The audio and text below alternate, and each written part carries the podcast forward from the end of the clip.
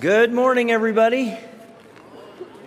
I am thankful after the basketball game last night to be able to walk uninhibited to the pulpit this morning. I would like to say a big thank you to Kenny G this morning for his work in the game last night. He did a great job refereeing. I did my best to do my best Kenny G impersonation at the end of the game but it was a weak facsimile. So, anyway, good to see you this morning. I'd like to make announcements uh, so that we're not making them this morning at offering time. Remember, that tonight is our final service of the week. And so, for those of you who have faithfully joined us via live stream or online, we're so thankful that you have joined us. We'll have services today, 10, 1.30, and then our closing service tonight. And we hope you can join us for all of that. And uh, we invite you again, if you're able to participate with us um, by praying. There's a 24 hour prayer meeting going on today uh, that will go through 7 p.m. tonight. You can join that via Zoom link. Uh, or join us even in our offering by uh, participating through online giving. Dare for More Ministries is actually here and on campus this week, and so please stop by the game room and see Reba there and consider supporting the ministry through the handmade products that are available there. We will actually hold on giving offering updates and totals throughout the day, and we'll give all of that tonight. But again, want to encourage you if you've been using Venmo for your fundraisers, please turn in those uh, totals today so that we have them and can get them included. And then a reminder that just due to the volume and the time, um, our fundraisers won't actually end with the closing service tonight. There still will be stuff going on. And so uh, join us for a matinee magic show featuring the performance of BJU Seminary professor Bruce Meyer in Stratton Hall on February 24th at 2 p.m. The hour long show will feature fun, mystery, and illusion for both students and families, and proceeds will benefit the Bible Conference offering under the sponsorship of BJU Seminary, and the cost is $3 a person with a family cap of $15. You will have to prove that you are family so that 30 of you students don't show up claiming to be family. this is one you won't want to miss. The Basilean Eagles invite you to come ready to compete in a classic flag football tournament on Saturday, February the 24th. Grab some friends, sign up, and see who will be crowned best on campus flag football team. You can sign up via the QR code on posters found around campus and the cost is $5 a player. If you are competitive, listen up. The Phi Kappa Pi Rams invite you to gather friends, make a team, and prepare to be the best spike ball team on campus at their spike ball tournament, March the 9th from 6 to 9 p.m. Prizes will be awarded for the top three teams, and the cost is $4 per player. Ironside will be putting on its annual three on three basketball tournament, April the 5th. See, I love this. This is post Bible conference opportunity to wear off all of the calories you ate at the other fundraisers. That's, it's very well planned. April 5th, starting 9 p.m. in the DFH. It'll be a night of intense competition, open for all to enjoy. Cost is $7 a person to play, $5 a person to spectate. So get your team together and get ready to play. So, lots still to look forward to and plan on. As we open our service this morning, we're going to be led in prayer by Hayden Reese, a senior educational studies major from Rockwell, North Carolina. Hayden, come lead us in prayer. Let's pray. Dear Heavenly Father, um, we come before you thankful for the many things that you've taught us during Bible conference so far this week. Um, what a privilege it is to be able to sit um, under the preaching of your words so often. Um, and Father, I ask that you would um, not let us take that for granted. Um, this morning, we ask that you would help us to listen as we learn about faithfulness. And I ask that through the things that we hear today, um, you would burden our hearts for the lost and that you would raise up laborers from among the student body so that you will ultimately get the glory all around the world. Father, we ask these things in Jesus' name. Amen.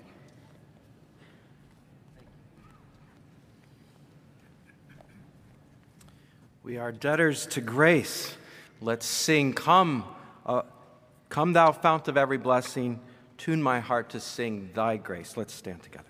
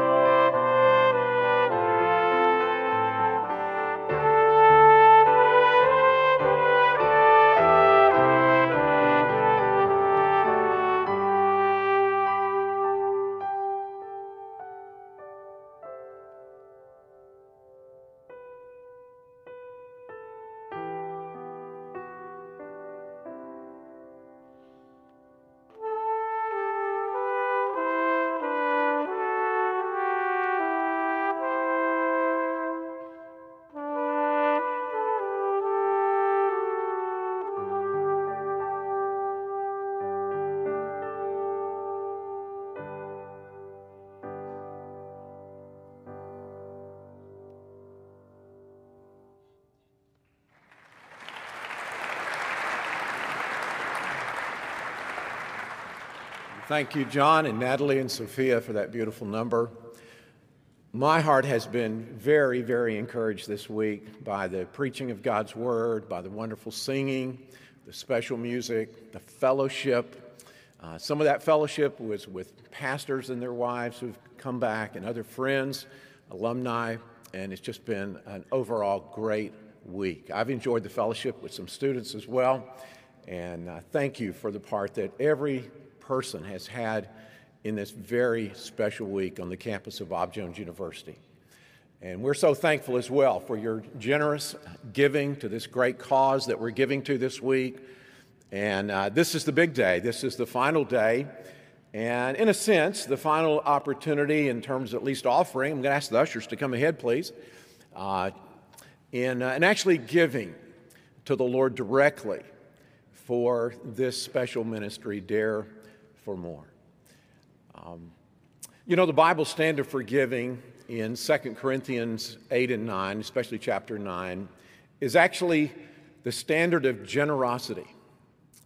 Uh, God loves a cheerful giver, He loves a generous or bountiful giver. And there's something about giving that is such a wonderful experience, and that is the reality of 2 Corinthians 9 and verse 8 that God is able to make all grace abound toward you, that you, having all sufficiency in all things, may abound to every good work. The very ability to give comes from the grace of God. The act of giving is, a, is an act of grace. And in the end, all of that generous giving goes back in giving glory to God for His generosity to us not only in salvation, but in the material things of life. And so as you give, give expectantly for what God is going to do through this ministry we're helping, uh, as well as what God is going to do for you in blessing you and in increasing your capacity to give more and more to the Lord for the gospel's sake and for his glory. Let's pray together. Lord, we thank you for such a wonderful week around your word that we have enjoyed and anticipate uh, continued blessings today. We ask for your uh, great pouring out of your Spirit upon our hearts.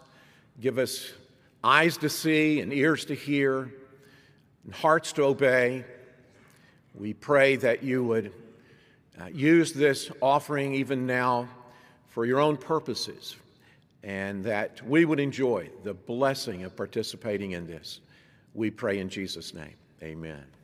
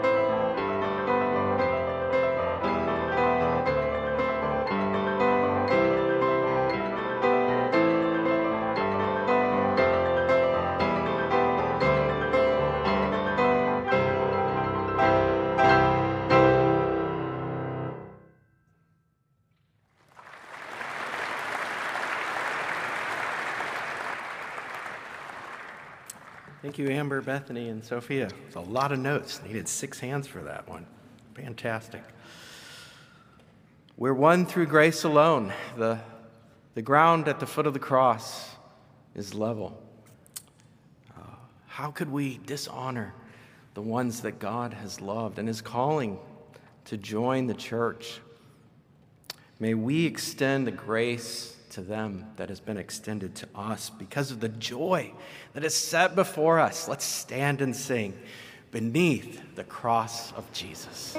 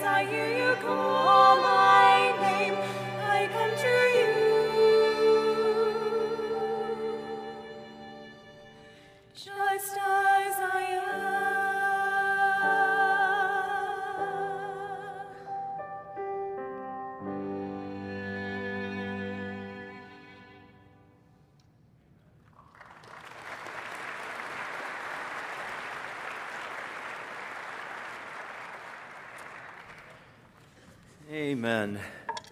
There's more to come in our services later, but I think it would be right for us to honor those to whom honor is due. There's so many that have put in so many hours of preparation and practice uh, to help lead us in worship. If you've participated in the music during Bible conference this week, would you stand, please? Choirs, ensembles, soloists, directors, if you've participated, would you stand? Let's say thank you to these folks.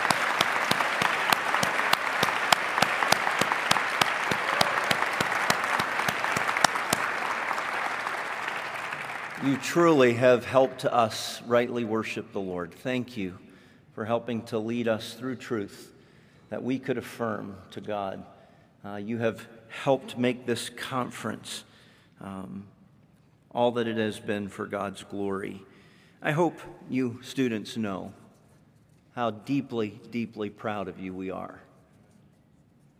Uh, my heart swells when I see you using your gifts for the Lord, whether that's on the basketball court or the volleyball court or using your gifts when we do performances or in particular when we're together in worship. I was sitting on the platform while the trumpets were playing. And by the way, I was reminded as I was sitting here that John Freeman's dad, when he was single, was my high school principal and the house parent in the dorm in which I lived in high school. So it's just remarkable what God does and how lives connect here at Bob Jones. But I was sitting watching not the trumpets, I was watching Dr. Bruce Cox's face. And uh, he was sitting there as a concerned teacher, and it went from that to a reveling, proud parent. And uh, I just want you to know how, how much of a gift you are to us. When we get to see you use your gifts and see you grow and serve Christ. The Apostle Paul, I think, with swelling heart said, What is our glory or joy or crown of rejoicing? Is it not even you in the presence of our Lord Jesus Christ that is coming? And uh, I, I feel that joy. And that's part of why Bible Conference is such a joy, because we have a unique opportunity to see so much of our campus come together. And uh, I want to say thank you to that. We love you, and we're proud of you. That being said, I've introduced guest speakers.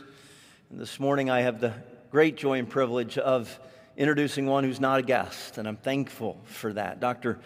Billy Gocher is now one of our own, teaches here on campus, and uh, came and joined the Bob Jones University Seminary faculty from Trinity Baptist Church in Williston, Vermont, where he was the senior pastor. Before that, um, he uh, really was used of the Lord in many ministries in foundational ways. He was a senior pastor at Berea Baptist Church in Palm Harbor, Florida.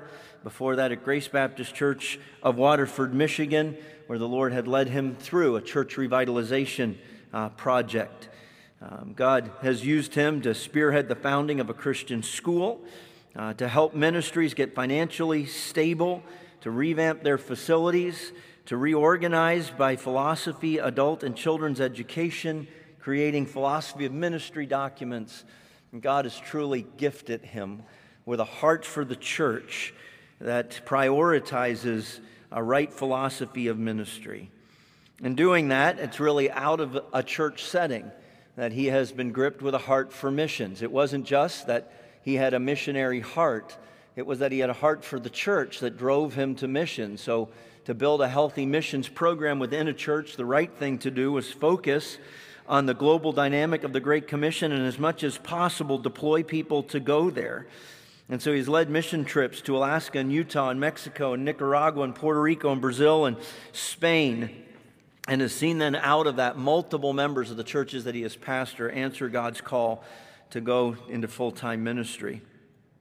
He's well equipped as a doctor of ministries degree from our seminary here, as well as a master of divinity and a, a master of theology from Detroit Baptist Theological Seminary. And God then has used that education throughout his pastoral ministry around the globe. Uh, as 10 uh, opportunities came, he took every one of them to go and teach national pastors in China and then uh, in other countries, India and other places, uh, and this past year over on the continent of Africa. And so he is a man who has lifted up his eyes and looked on the fields, the ones right here in front of us, as well as the foreign field. And I could say all of that and leave it there, and I probably should, but I want to go a step further. The man that's coming to preach to you this morning is a man that has a deeply passionate heart for you. And I know that because I have watched it in my own life. He has become one of my dearest brothers. He has seen me at my weakest. He has seen me at my most broken. He has prayed with me when I was proud. And he has wept with me when I was empty. And he is truly a man that has a heart for discipleship. And so, as he comes to preach this morning, I'm excited to see how God allows him to open the word and expose it to us today through a vessel that is a fit servant. I invite you to join me in welcoming to the pulpit Dr. Billy Gocher.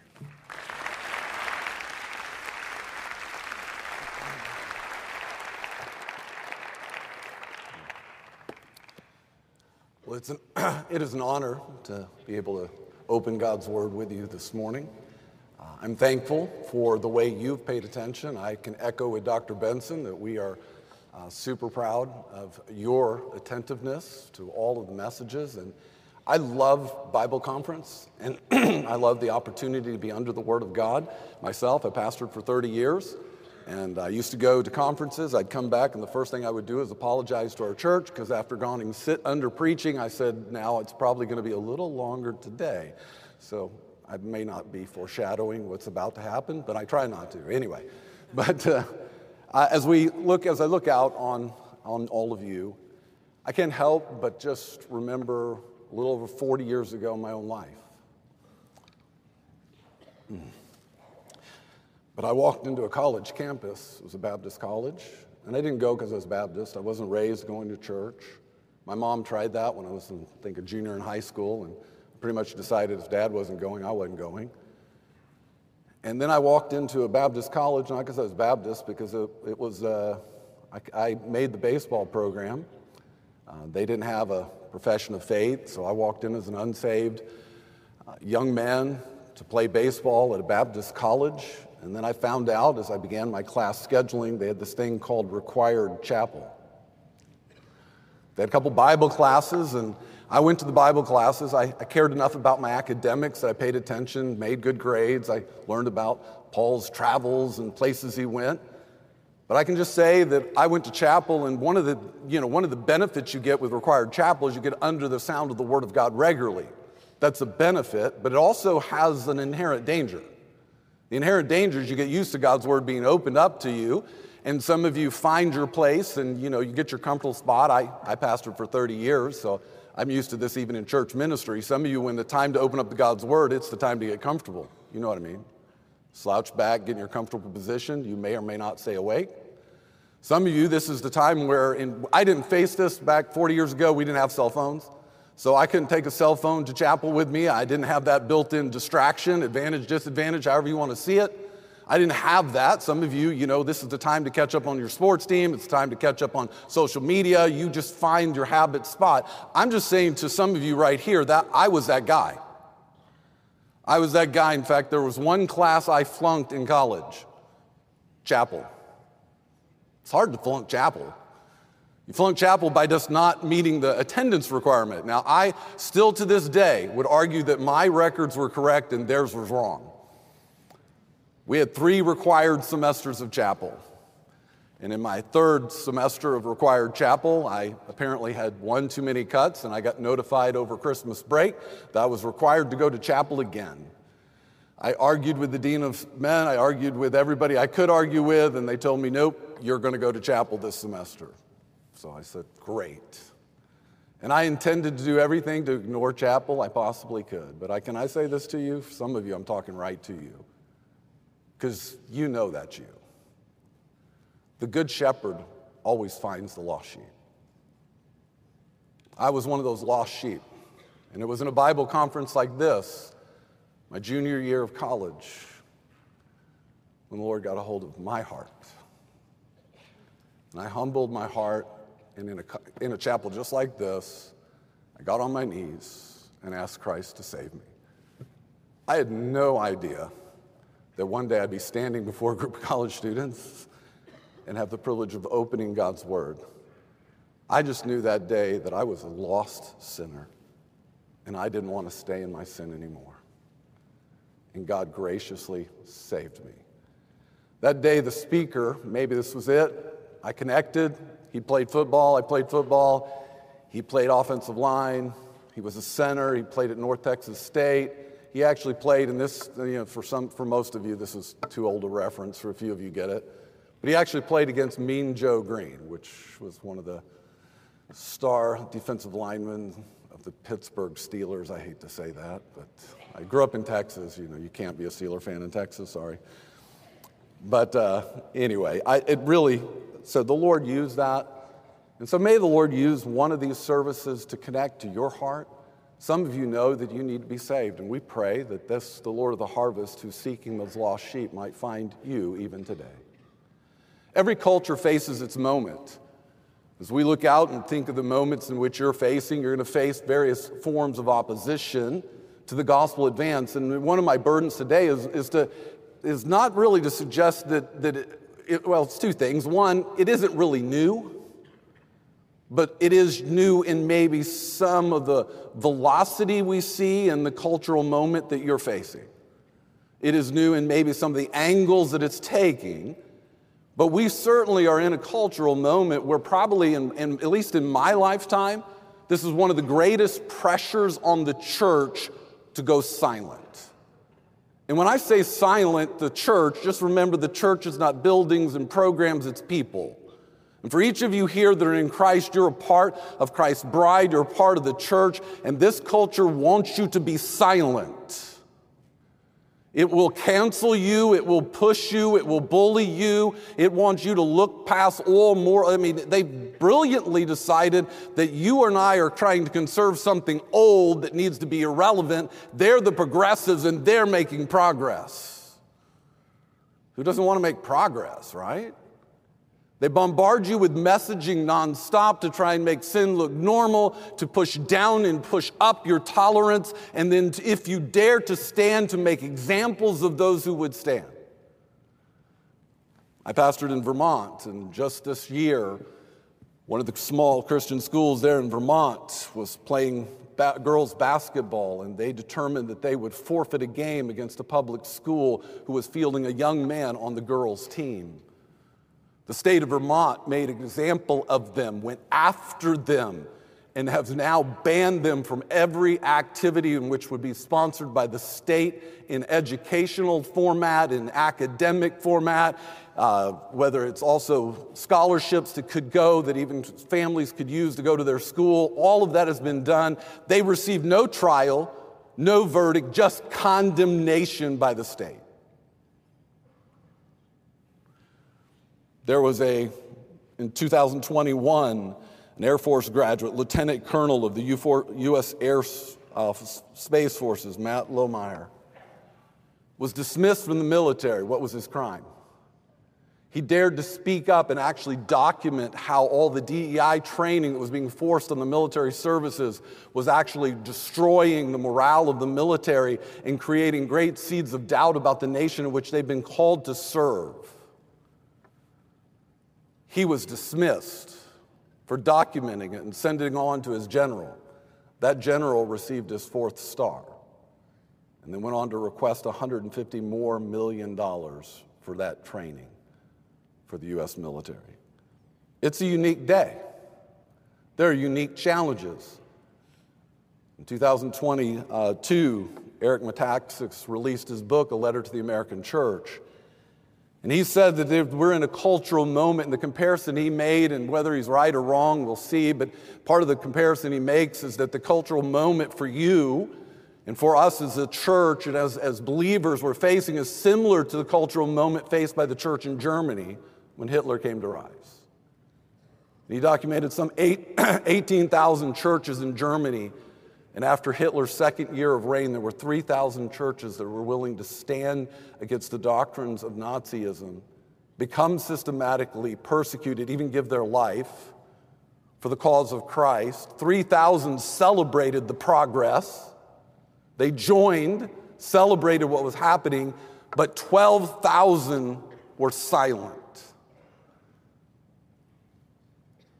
And the question for us is in our cultural moment will we be silent? We're turning to the book of Revelation, last book in our Bible.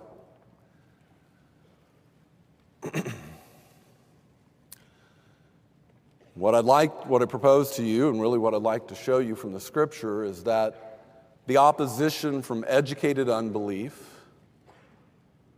and the opposition from religious unbelief is not really new.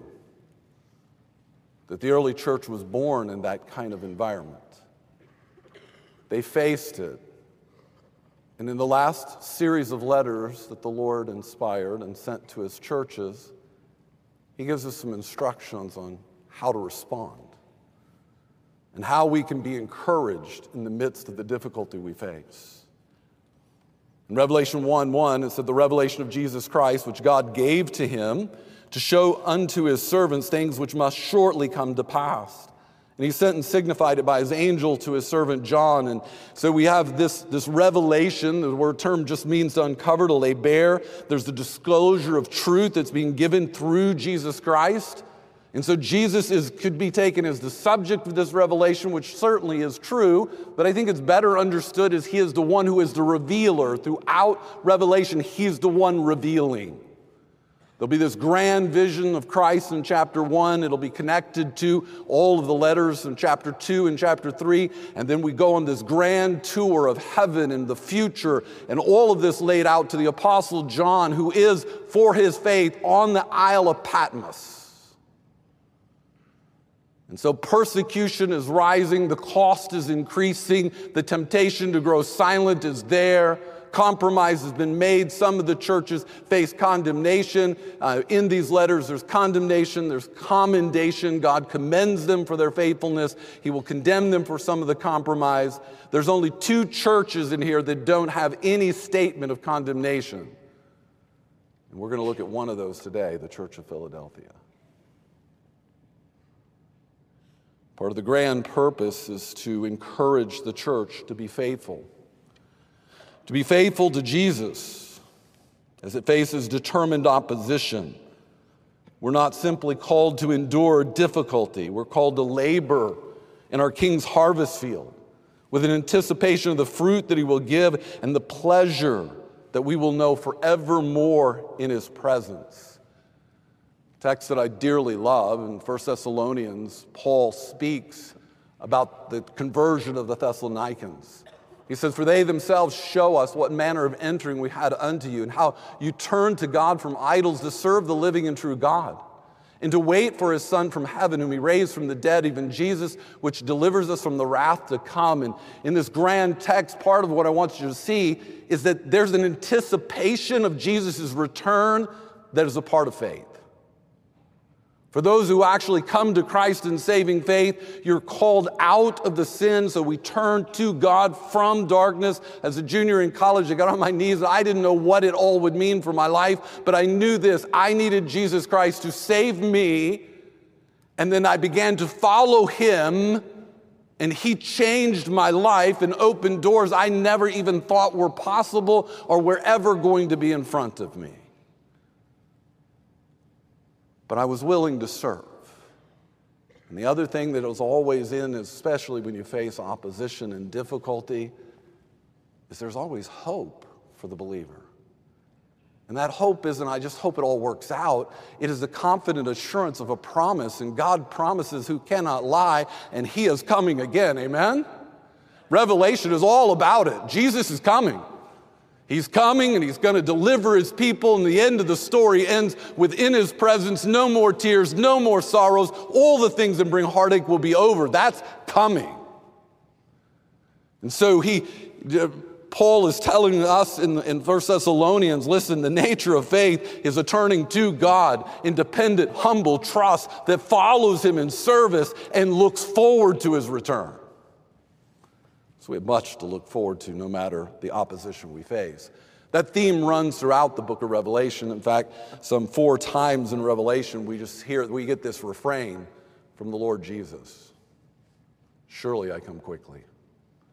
Amen. Even so, come, Lord Jesus. What a great encouragement as we face the difficulties what I'd like to do is show the need for encouragement for the church in Philadelphia and just connect how we likewise need the encouragement. Before we do, one of the things I want to ask, and no need to put up your hands because I kind of think I know the answer to this question, but just in case, just if you're the rare exception, you can t- come and talk to me afterwards. I have yet to meet anybody who got angry with somebody who actually sought to encourage them. Like, you know, when you come to church and somebody comes up and tries to be encouraging, I, have yet to tell that guy, get lost. What are you trying to do? Why do you want to encourage me? I don't want to be encouraged. Now, I know some people can have a pity party, and right there you don't want to hear it. But overall, we really do appreciate encouragement. This text is about encouraging us in the work, in the midst of hostile environment, in the midst of the difficulties and the temptation to grow silent, and the encouragement is to speak. Speak the truth you've been entrusted to. Take the gospel as God has given it to you to others with anticipation of the fruit that He will give. The second reality is living in a fallen world means that it's filled with sources of disappointment. The other thing you know every time you show up in the house of God or in the chapel to worship the Lord is there's people sitting there that need to be encouraged. Wonder how many of you actually think before you come in, who can I encourage today? I mean, we're in our selfishness all come in and say, well, I wish somebody would encourage me. And I just challenge you that if you actually make it a part of your purpose to go in and be an encouragement to others, God will encourage your heart. God will encourage your heart. The need for, the, for, for encouragement there in the church of Philadelphia came from several things. If you look in Revelation chapter 3, we're looking at verse 7 to 9. And you see, unto the angel of the church of Philadelphia, write these things as he that is holy, he that is true, he that hath the key of David, and he that openeth, and no man shutteth, and he that shutteth, and no man openeth. I know thy works. Behold, I have set before thee an open door, and no man can shut it. For thou hast a little strength and hast kept the word of my power and have not despised my name. Behold, I'll make them of the synagogue of Satan, which say they are Jews but are not, but do lie.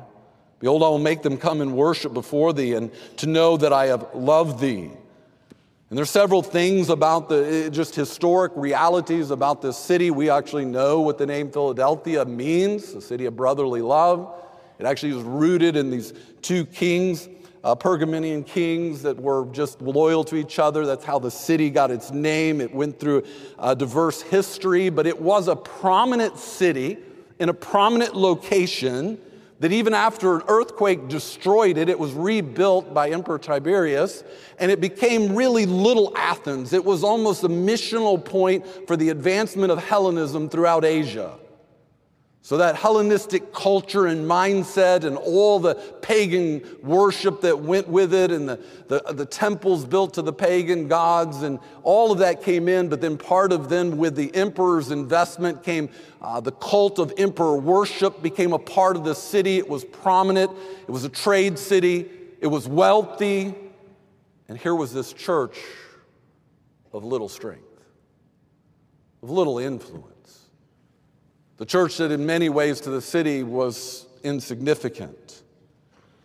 And it was laboring in this kind of culture, a culture that was enlightened, a culture that was prosperous, a culture maybe not so different from ours than we might have thought. A church that didn't, a culture that largely did not see its need. And this church is commended by the Lord as a faithful church did not deny his name, who was actually entrusted with the gospel and saw the gospel begin to bring conversions, but now under the pressure is beginning to, to pull back in a sense of tempted to be silent in the wake of all of the opposition. Add to it not only the educated unbelief of a city and a culture, but add to it then religious opposition coming from the Jews who say they're Jews, but they've actually believed the lie of Satan and rejected Jesus and want nothing more than the destruction of the church.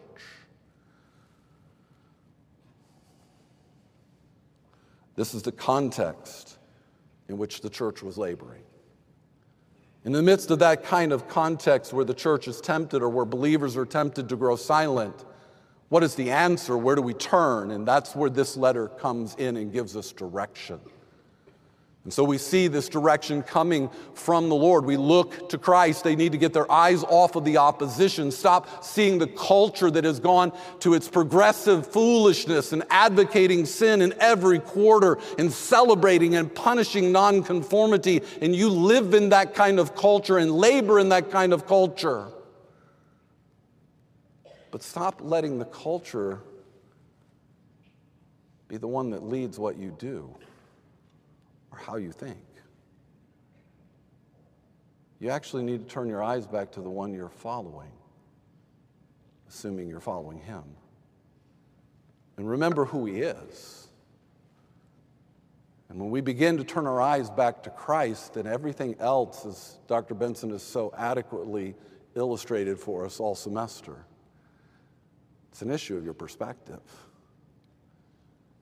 And when all you see is the opposition, then you begin to fear. And we begin to grow silent when we've been called to speak.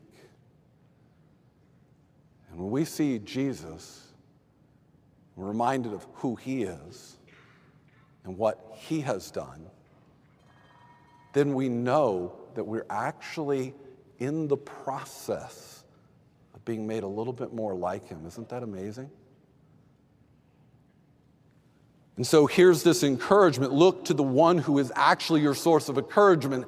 And while we should encourage one another and we need one another, and God's made us to need the community of faith, and He's made us to need church to come together with believers and be, be in a place where we are encouraged and equipped and commissioned, but we are all commissioned to go and to speak. Silence is not an option for an ambassador. And if you're in Christ and you've been appointed to a mission of making Christ known, and as we were reminded, it's a mission that's far from over. And so they needed to see and be reminded again of that Jesus is the one who is holy the one set apart from all of his creation, that we're not like him, that he is above time, he created time, he's greater than anything we've ever imagined. He is the high and lofty one who inhabits eternity, whose name is holy. But I love this phrase I dwell in a high and holy place with him that is of a contrite and humble spirit. I love the language of God's purpose to dwell find it all the way through the scripture that God walked with Adam and Eve in a garden. He dwelled with them, and sin broke that fellowship. And God is in the process through redemption to bring a restoration in which He will be our God and we will be His people, and He will dwell with us. If you're in Christ, God has come to dwell with you through the person of the Spirit of God, indwelling you. And so, Christ, the Spirit of Christ, and Christ in you is your hope, your confidence of glory. He dwells with us, and He dwells with those who are of a contrite and humble spirit. And I can't, can't not read this text and ask you if that actually is an, ad, an accurate, there's the word, description of you. I was a proud, arrogant young man. Thought I was going to be God's gift to either baseball or finance or in between something.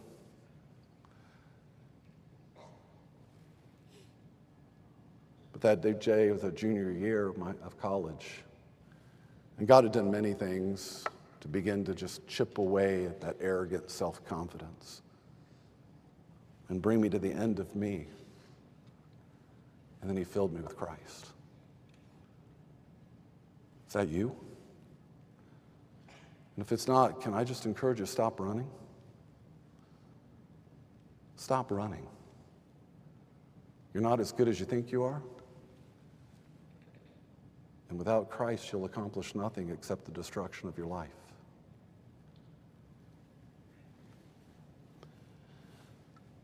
God's holiness is not just his apartness from his creation. It actually is God's apartness from, we often would just say that God is apart from all that is sinful, it's his moral purity. But I'd like to suggest to you that God was holy before there was ever moral impurity in his world. That God's holiness is a richer thing than just being separated from sin. God's holiness gets into the fact that He has always been fully devoted to that which is right, that which is good, that which is beautiful, that which is like Himself. He created a world filled with glorious things that we stand back in awe of.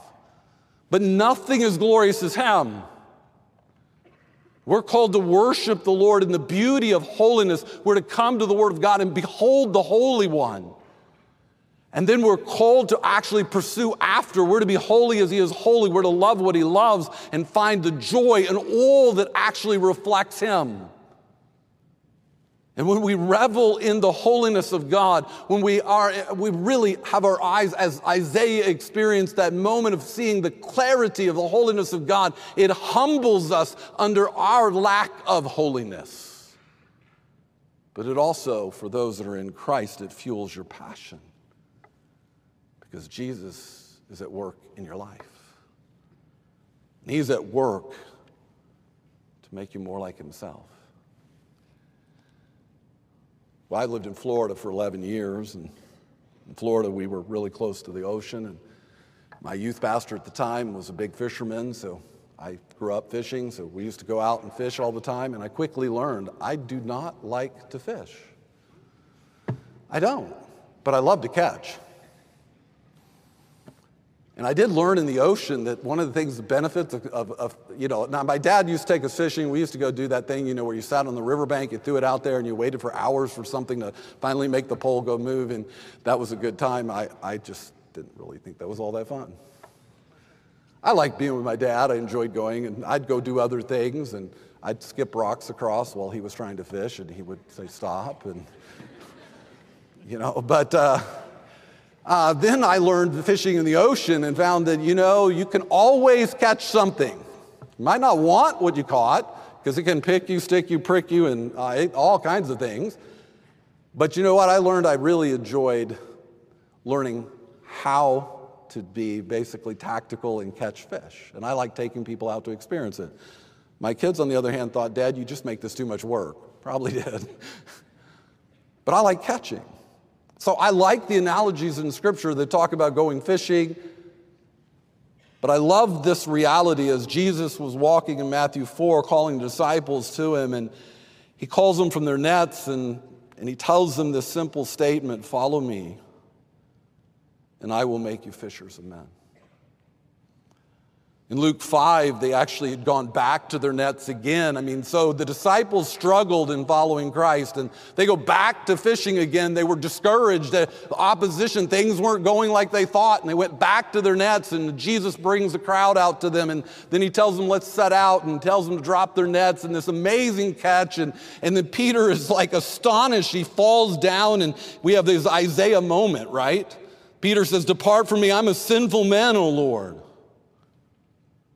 He was astonished. And so were James and John, the sons of Zebedee.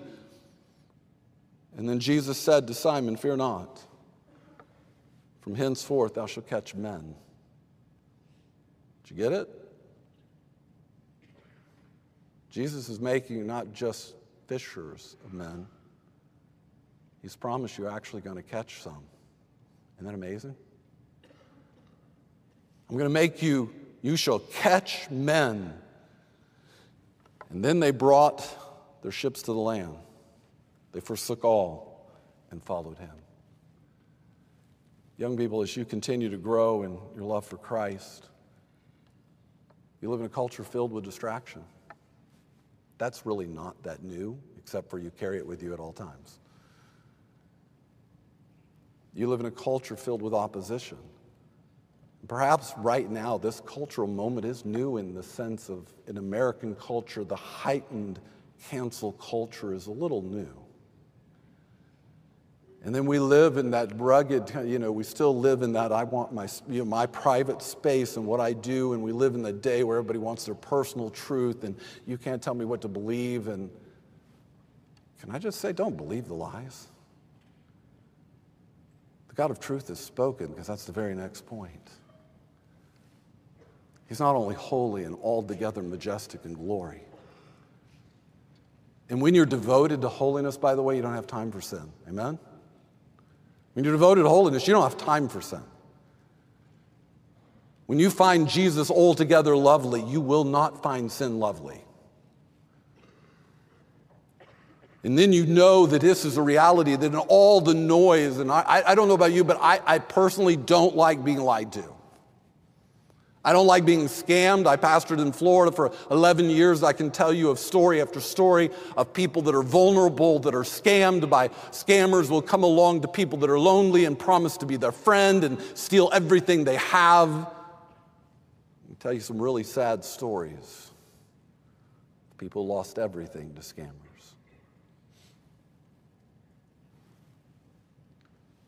Can I tell you that Jesus is telling you the truth? When he says, I am the way, the truth, and the life? No one comes to the Father but by me. He's actually telling you the truth. That when he says that apart from me, you can do nothing, that you, in your self determination and self confidence, go out and you're going to plow your own way, you're going to make your way, you're going to be uh, the captain of your own ship, whatever you, analogy you want to use. But here's the reality you're in charge of nothing, not even your own heart. Your heart is either being mastered by the lie of Satan or by the truth of God. You're not deciding truth for yourself. Don't believe that lie. Jesus is the truth teller, Satan is the liar. And any time, and it doesn't matter how religious you are, any time you stop believing Jesus is telling you the truth, you join Satan.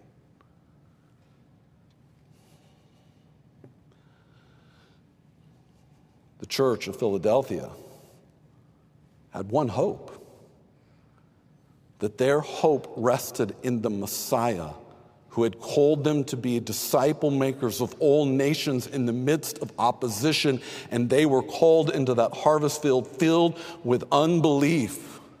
But they had promises.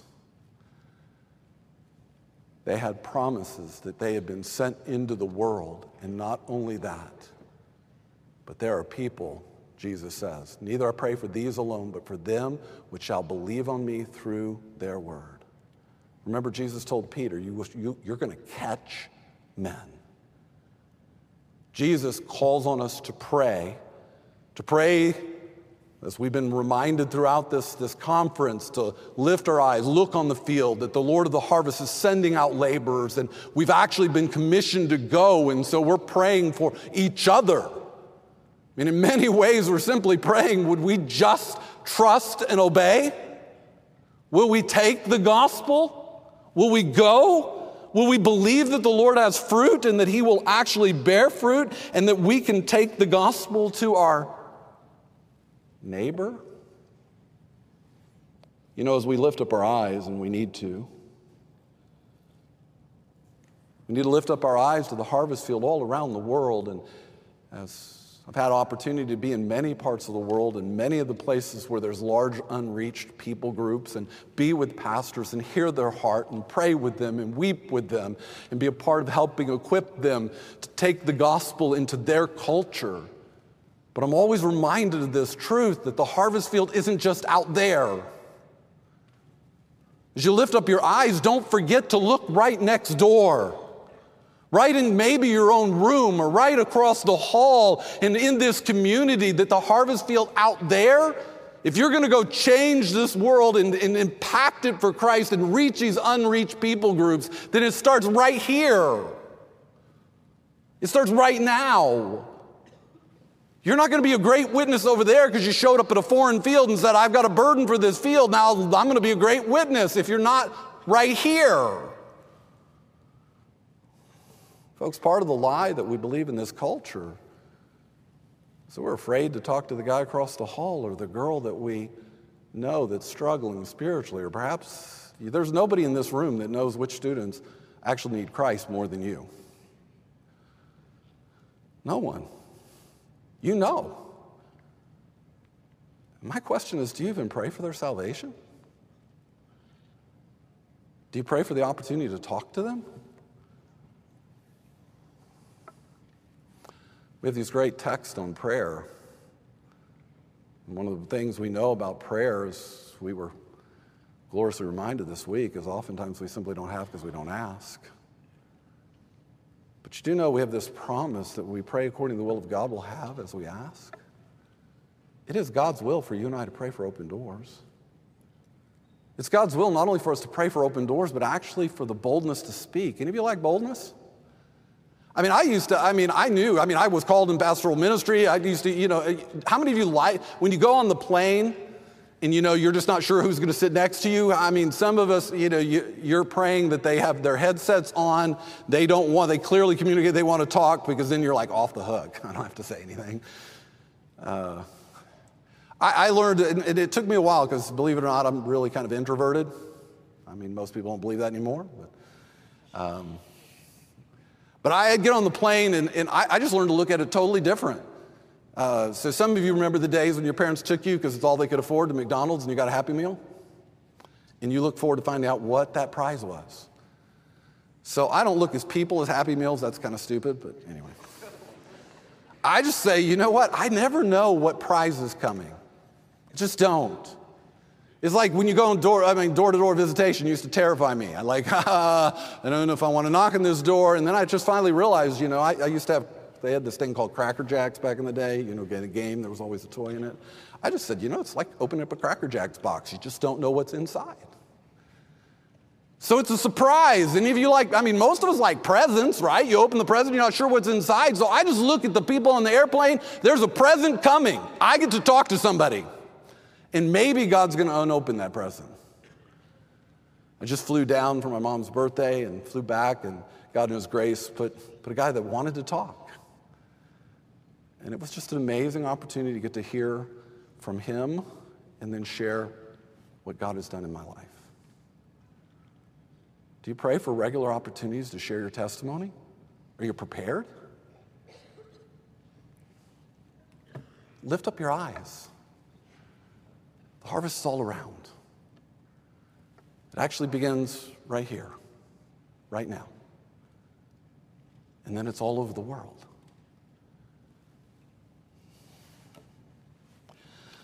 As we lift up our eyes and we look to the harvest field, we're reminded, we're encouraged by the fact that Jesus is not only holy, He's not only the truth, He's actually sovereign, He's Lord.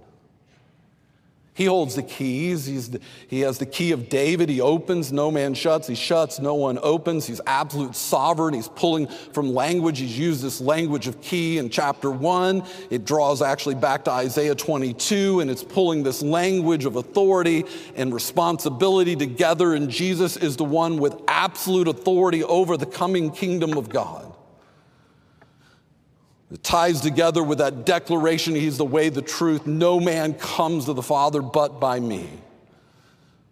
So he's telling us this true declaration. He only has the key. He only can grant entrance into the kingdom of God. But with that is a profound warning that when he shuts the door, no one will open it. Friend, if you stay in your lost condition and stay running from Jesus,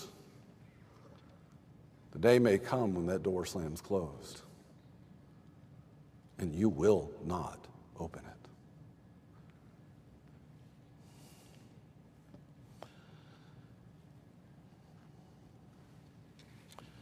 So we look at the promises of the one who is true, the one who is sovereign, the one who is holy. He encourages his faithful church with this amazing promise. He said, I know thy works. Behold, I've set before thee an open door, and no man can shut it. For thou hast a little strength, thou hast kept my word, and hast not denied my name. Behold, I will make them of the synagogue of Satan, which say they are Jews, but they are not and do lie. I will make them come and worship before thy feet, and know that I have loved thee. Because thou hast kept the word of my patience, I will keep thee from the hour of temptation which shall come upon all the world to try them and that dwell upon the earth. So, that first promise, this first encouraging promise that the Lord gives, is that He's going to open doors and hearts. In the midst of the difficulty the church of Philadelphia faced, they were a little church, little in size, little in strength. Aren't you glad that God is never constrained by the size of, his, of the church? Or the people group. God's not constrained. He does not have to have many. We think somehow it's going to be, you know, there's going to be the next superstar that gets saved, that has a platform, or he wins the MVP and he shares his testimony of Christ, and that's going to win the world to Christ. It's not. It's just not. We think the church, the mega church, will be the solution or the grand church, and it's not. God's plan has always been the gospel advanced through people who receive the gospel. The gospel came to you on the way to somebody else. Who is the somebody else you're sharing the gospel with? And if you're not regularly sharing the gospel with somebody else, who are you praying for the opportunity? Are you praying for doors to be opened? Do you actually believe God opens doors? Here's the promise to the church that is faithful, the church that doesn't sell out the truth for the world's accommodation, who will not grow silent in the face of opposition. I will open a door that no man can shut. We're still here, folks. There's doors being opened. Amen? If there's not doors going to continue to be open, Jesus needs to take us to heaven because there's no more work to be done. There's plenty of work to be done. There's doors being open, and the amazing thing, and, and I, I, I, love the fact that, you know, right from the first message, you guys began creating creative memes. I mean, your creativity is off the charts, all right? So there's the bubble one that's still going around, and Dr. Benson will never live down bubbling. But your creativity, your ability, your passion, Focus it on what's actually worth spending your life for. Jesus is worth spending your life for.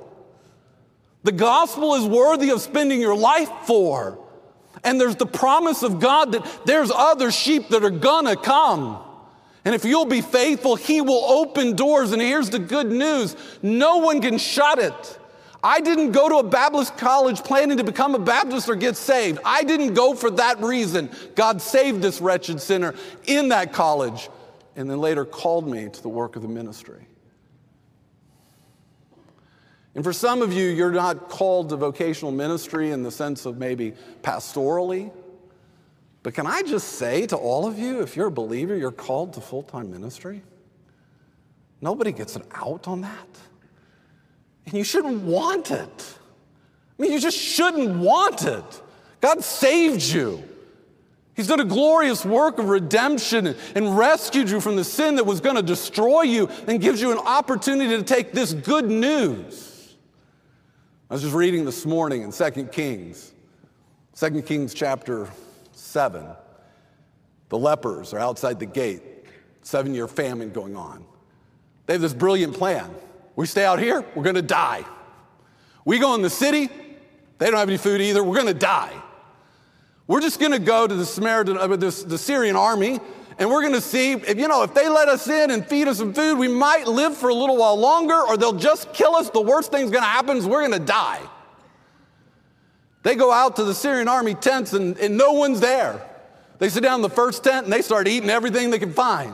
They take the gold, they go back and hide it. They go back out and they run back out there and they find some more and they start taking it, and then one of them gets a conscience. And his conscience pricks him, and he said, You know what? We are not doing right. This is a day of good news. And they run back to the city and say, Folks, there's food, there's good news. And would to God that He would strike our hearts that we're not doing right. We have the good news. We come together and celebrate it all the time here in this campus and in the churches you attend, but we don't take it anywhere. We're just not doing right. It's a day of good news. Jesus saved you. That's good news, right? You're still convinced of that, right?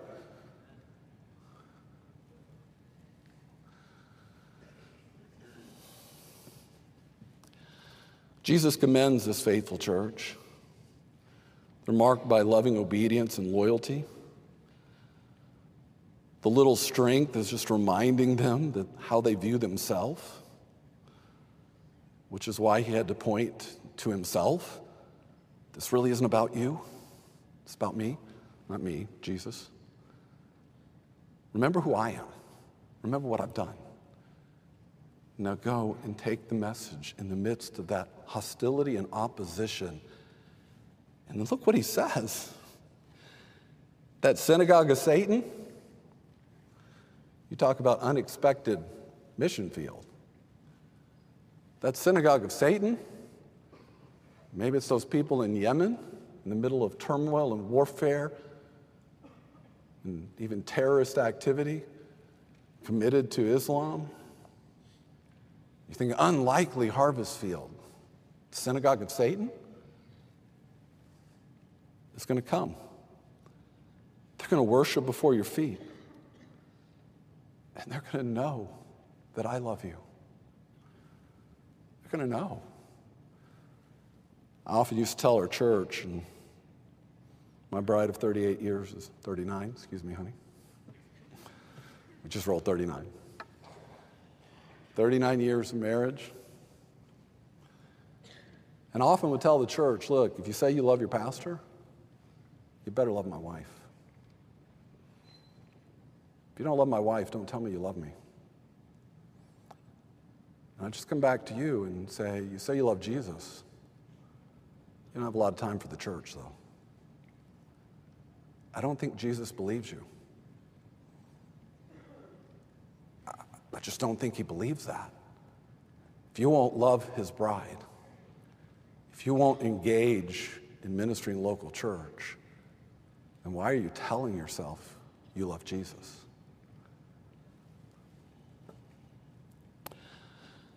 He reminds that church who's being pressured to be silent that He is the Lord of the harvest and He is mighty to save. So, will we grow silent, remain silent in the threats and opposition of our culture? Will the fear of man crush our trust in the power of God to save? Will we lose our voice? Have we lost our voice? May we cry out to the Lord of the harvest. Say, open us a door. Do it again. Do it again. Open a door. Grant us boldness. Give us fruit as we labor together in your harvest field because we actually know that you are mighty to save. And we want the world to know that we love Jesus because he first loved us. And he promises protection, and we'll not go into all the details there. But here's the synagogue of Satan that's going to come. He promises to protect his people from coming judgment. There's going to be an hour of trial where the unsaved world is going to be exposed for their unsaved condition. They're spiritually bankrupt, they're spiritually dead.